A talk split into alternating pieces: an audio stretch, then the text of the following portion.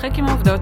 אה, אני רחלי, רחלי וקס, ובכל פרק אני אספר לכם כל מיני דברים מעניינים על העולם ובכלל דרך משחקי קופסה. אז בתור התחלה, בתור הפעם הראשונה שאנחנו נפגשים ככה, אה, מעל גלי האתר, אם אפשר עדיין להגיד את זה על אה, פודקאסטים, אני אספר לכם בקצרה קצת מי אני, למי שלא מכיר אותי. אני רחלי, אני עיתונאית סביבה ומדע בסוכנות הידיעות זווית, מבית האגודה הישראלית לאקולוגיה ולמדעי הסביבה. ככה שאם אתם נכנסים לפעמים ל-ynet או למאקו או לוואלה או להארץ, כנראה שקראתם כתבה שלי. חוץ מזה אני גם uh, כותבת סיפורים, uh, מרצה על כל מיני דברים מעניינים בכל מיני הזדמנויות. Uh, אני מדריכה בספרייה הלאומית כשאין קורונה, ובעיקר אני אוהבת מאוד uh, לגלות דברים חדשים. אה, ואם יוצא לי גם לספר לאנשים עליהם, זה, זה תמיד נחמד. אז אל התחום של משחקי קופסה הגעתי בתכלס לא כזה מזמן. אה, אני נהנית לשחק אה, כבר כמה שנים, ולאחרונה התחלתי לשים לב יותר ויותר לסיפורי המסגרת שיש לכל משחק קופסה כזה. עכשיו בטח שמתם לב, גם אם אתם לא שחקנים כבדים, וגם אם אתם לא משחקים בכלל משחקי קופסה, אולי אתם יודעים ש... משחקים מתרחשים כביכול בכל מיני, נקרא לזה, סביבות שונות. אה, אם זה בחלל, או באיזה עולם קסום, או אולי זה בעולם שלנו בכלל. ואנחנו עושים במשחקים האלה כל מיני דברים שונים ומשונים. אם זה ליישב עם בודדים, או להכין יין, או לאסוף uh, סושי.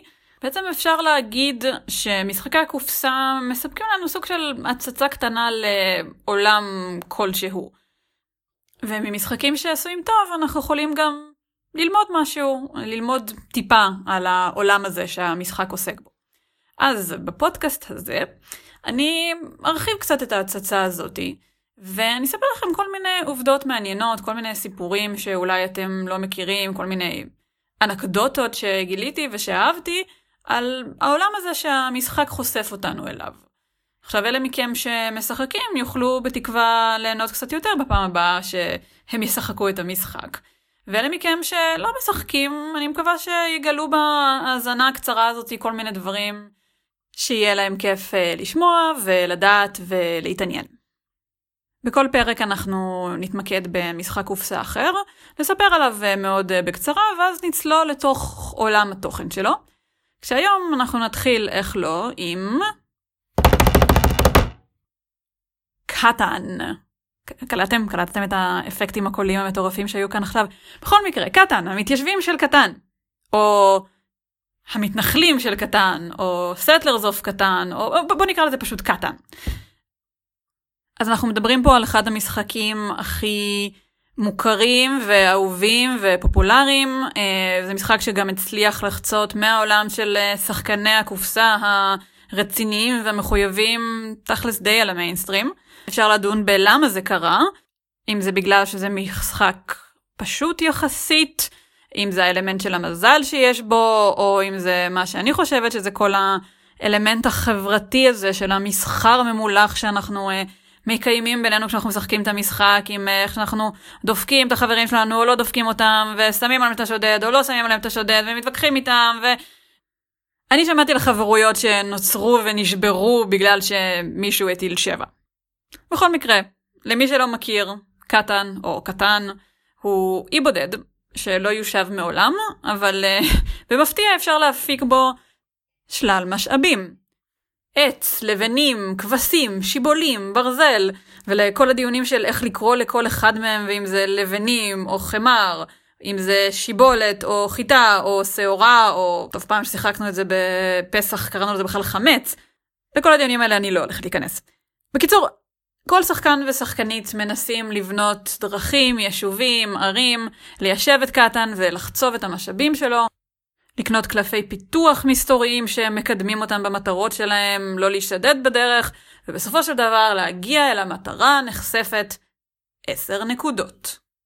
עכשיו, לפני שניכנס יותר לעומק לעולם התוכן, לסיפור המסגרת של העולם של קטן, שווה לדעתי לדבר ממש בקצרה על הסיפור שמאחורי קטן. אז קטן יצא לשוק ב-1995, והוא פותח על ידי קלאוס טויבר, שהיה אז מנהל מעבדת שיניים מגרמניה, אה, והוא העביר את הזמן החופשי שלו בלהמציא משחקי קופסה ולנסות אותם על המשפחה שלו. אה, הבן שלו מספר שהוא היה שם אה, חוברות קומיקס כאלה של מיקי מאוס על השולחן לידם בזמן שהם היו משחקים, למקרה שהוא, כאילו, שהבן השתעמם באמצע המשחק. בכל מקרה, זה היה אז, היום הוא כבר ממש לא מנהל שום מעבדת שיניים, עד היום נמכרו יותר מ-20 מיליון עותקים של המשחק ברחבי העולם. וכולם משחקים קטן ונהנים מאוד. ההשראה של קלאוס טויבר למשחק אה, הגיעה מהוויקינגים, מהמסעות של הוויקינגים לאיסלנד, כשזה עוד היה איזה אי בודד ומסתורי בלב העולם הקפוא. אני לא הייתי באיסלנד, אני חייבת להגיד, אז אני לא יודעת איך הוא היום, אני מתארת לעצמי שהוא קצת פחות בודד. כנראה עדיין די קפוא, כנראה עדיין לא עם המון אנשים, אבל האיים הבודדים שאני רוצה לדבר עליהם היום, הם איים בודדים ממש, כמו שקטן הוא בתחילת המשחק, לפני שאנחנו ממלאים אותו בכל היישובים אה, שלנו בצבעיהם השונים.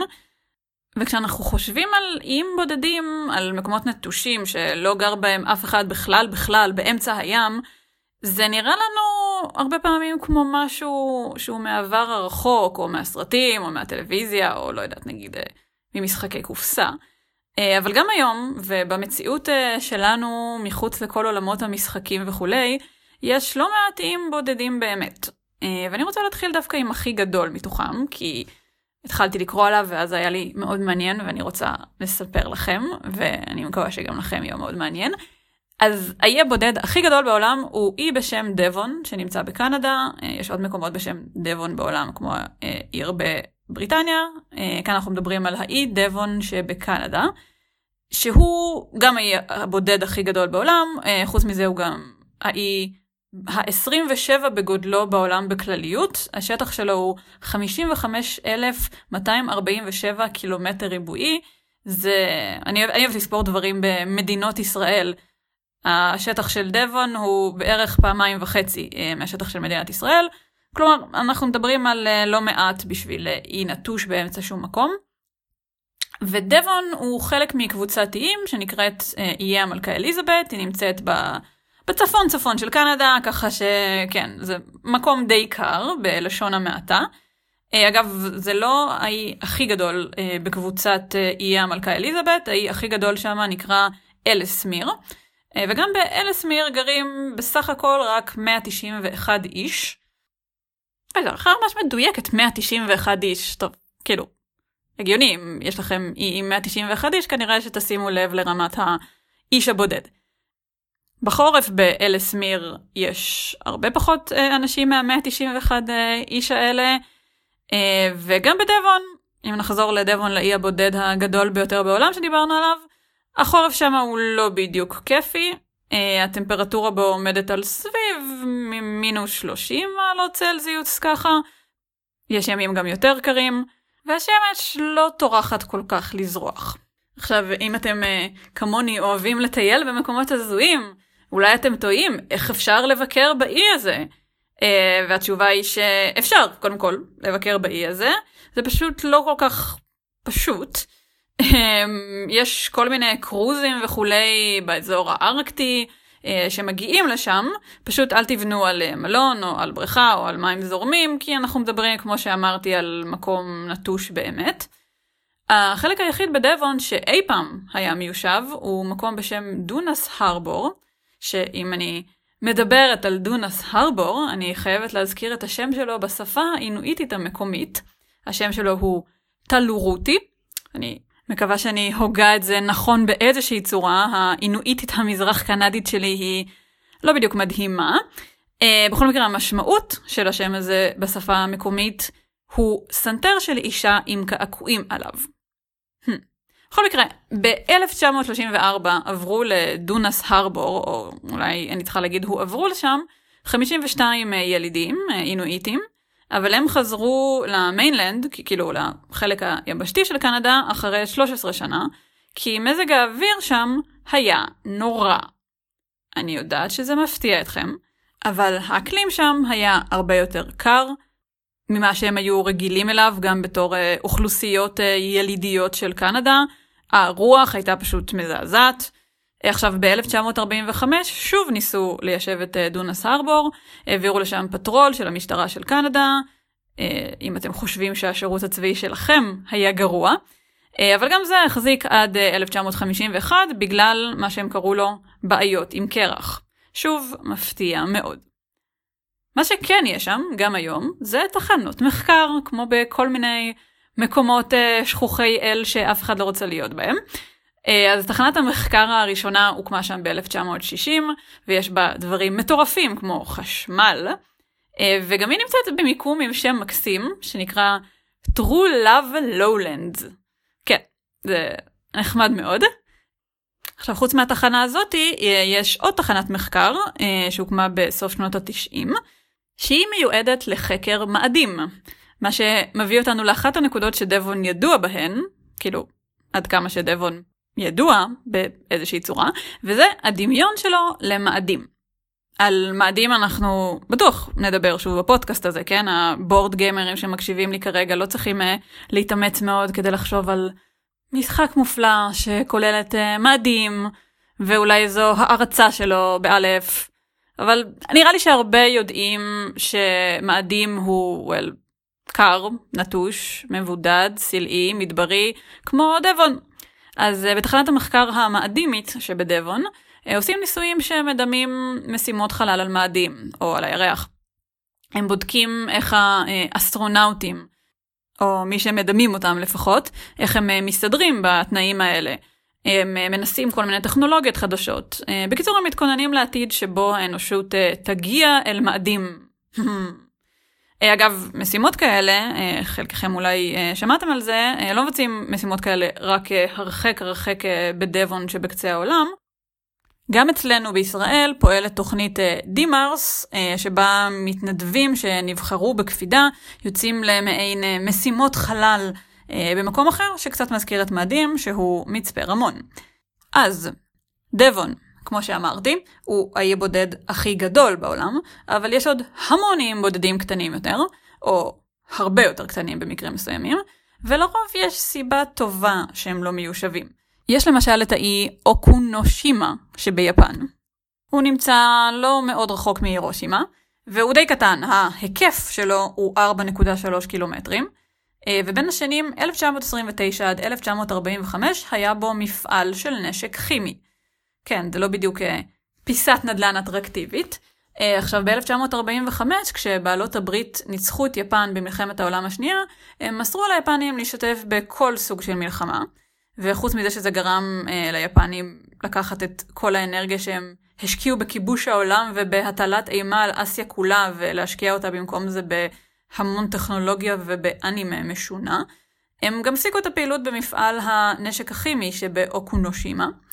Uh, והיום יש באי מוזיאון בנושא סכנות הנשק הכימי, ואפשר uh, לקחת לשם מעבורת, uh, אני לא יודעת אם כרגע, אבל באופן כללי. אבל האמת היא שתיירים אוהבים להגיע לשם לא רק בגלל הנשק הכימי, עד כמה שזה... כאילו, זה, זה כן, זה, עד כמה שזה מעניין, הם, הם אוהבים להגיע לשם בעיקר בגלל הארנבים. כן, שמעתם נכון.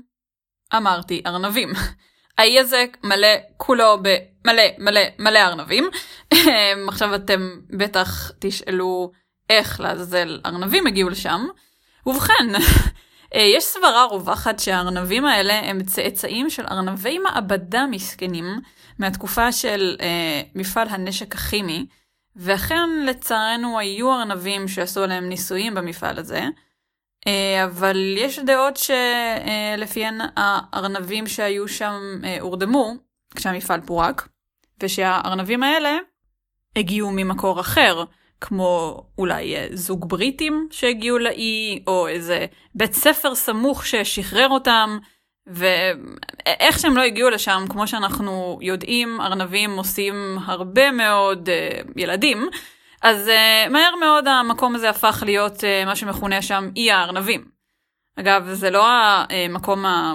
לא יודעת, חייתי היחיד ביפן, יש שם עוד מקומות uh, נחמדים מאוד, כמו uh, אי החתולים, או כמו שאני uh, מעדיפה לקרוא לו גן עדן עלי אדמות. כן?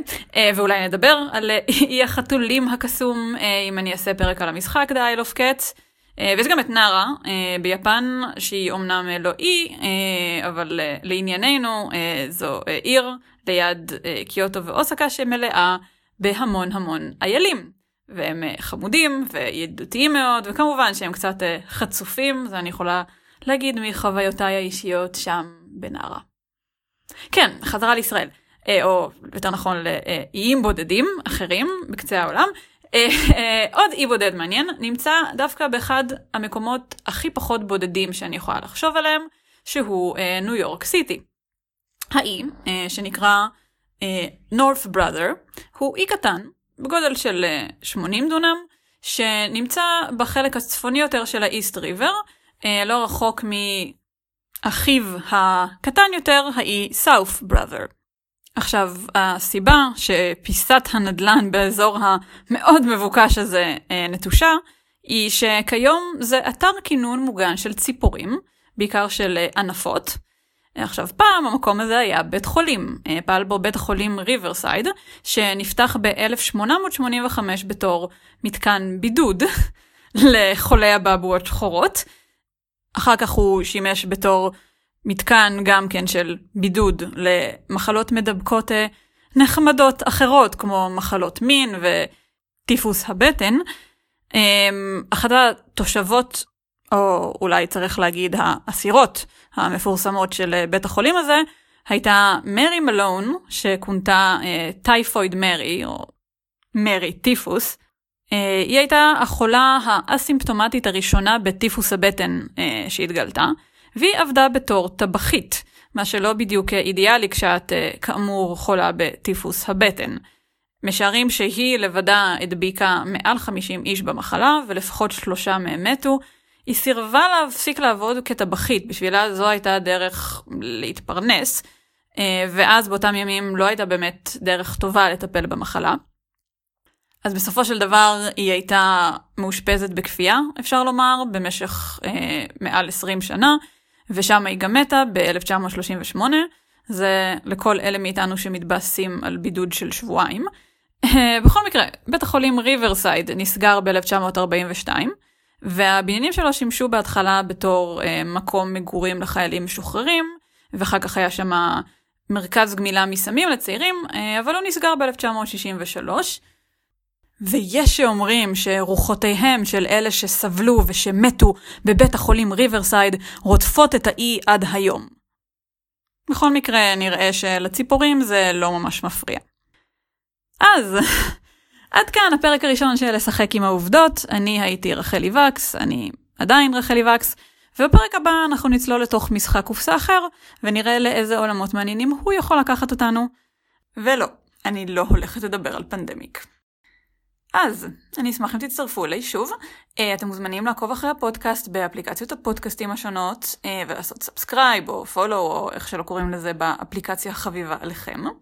אה, חוץ מזה אתם מוזמנים לעשות לייק לדף הפייסבוק שלי, רחלי עושה דברים, שבו אני מעדכנת על כל שלל הדברים המגניבים שאני עושה, וכמובן על פרקים חדשים של הפודקאסט, או לבקר להנאתכם באתר האינטרנט שלי, שבו אגב יש גם אפשרות להירשם לעדכונים במייל למי שמעדיפים. אה, שהכתובת של האתר היא אה, רחלי.rf.gd, זה אה, r-a-c-h-e-l-i.rf.gd, נשבעת שזה לא וירוס. אם עשיתי לכם חשק לקנות קטן, יש לינק לאי-ביי בתיאור הפרק. זהו. וואי, טוב, זה היה כיף. רגע, צריך כפיים. אוקיי, הכפיים. כן, בכל מקרה, אה, אז אנחנו ניפגש אה, ממש כאן, בחודש הבא. אה, אז תודה שהקשבתם, ואני מקווה שנהנתם, וביי ביי.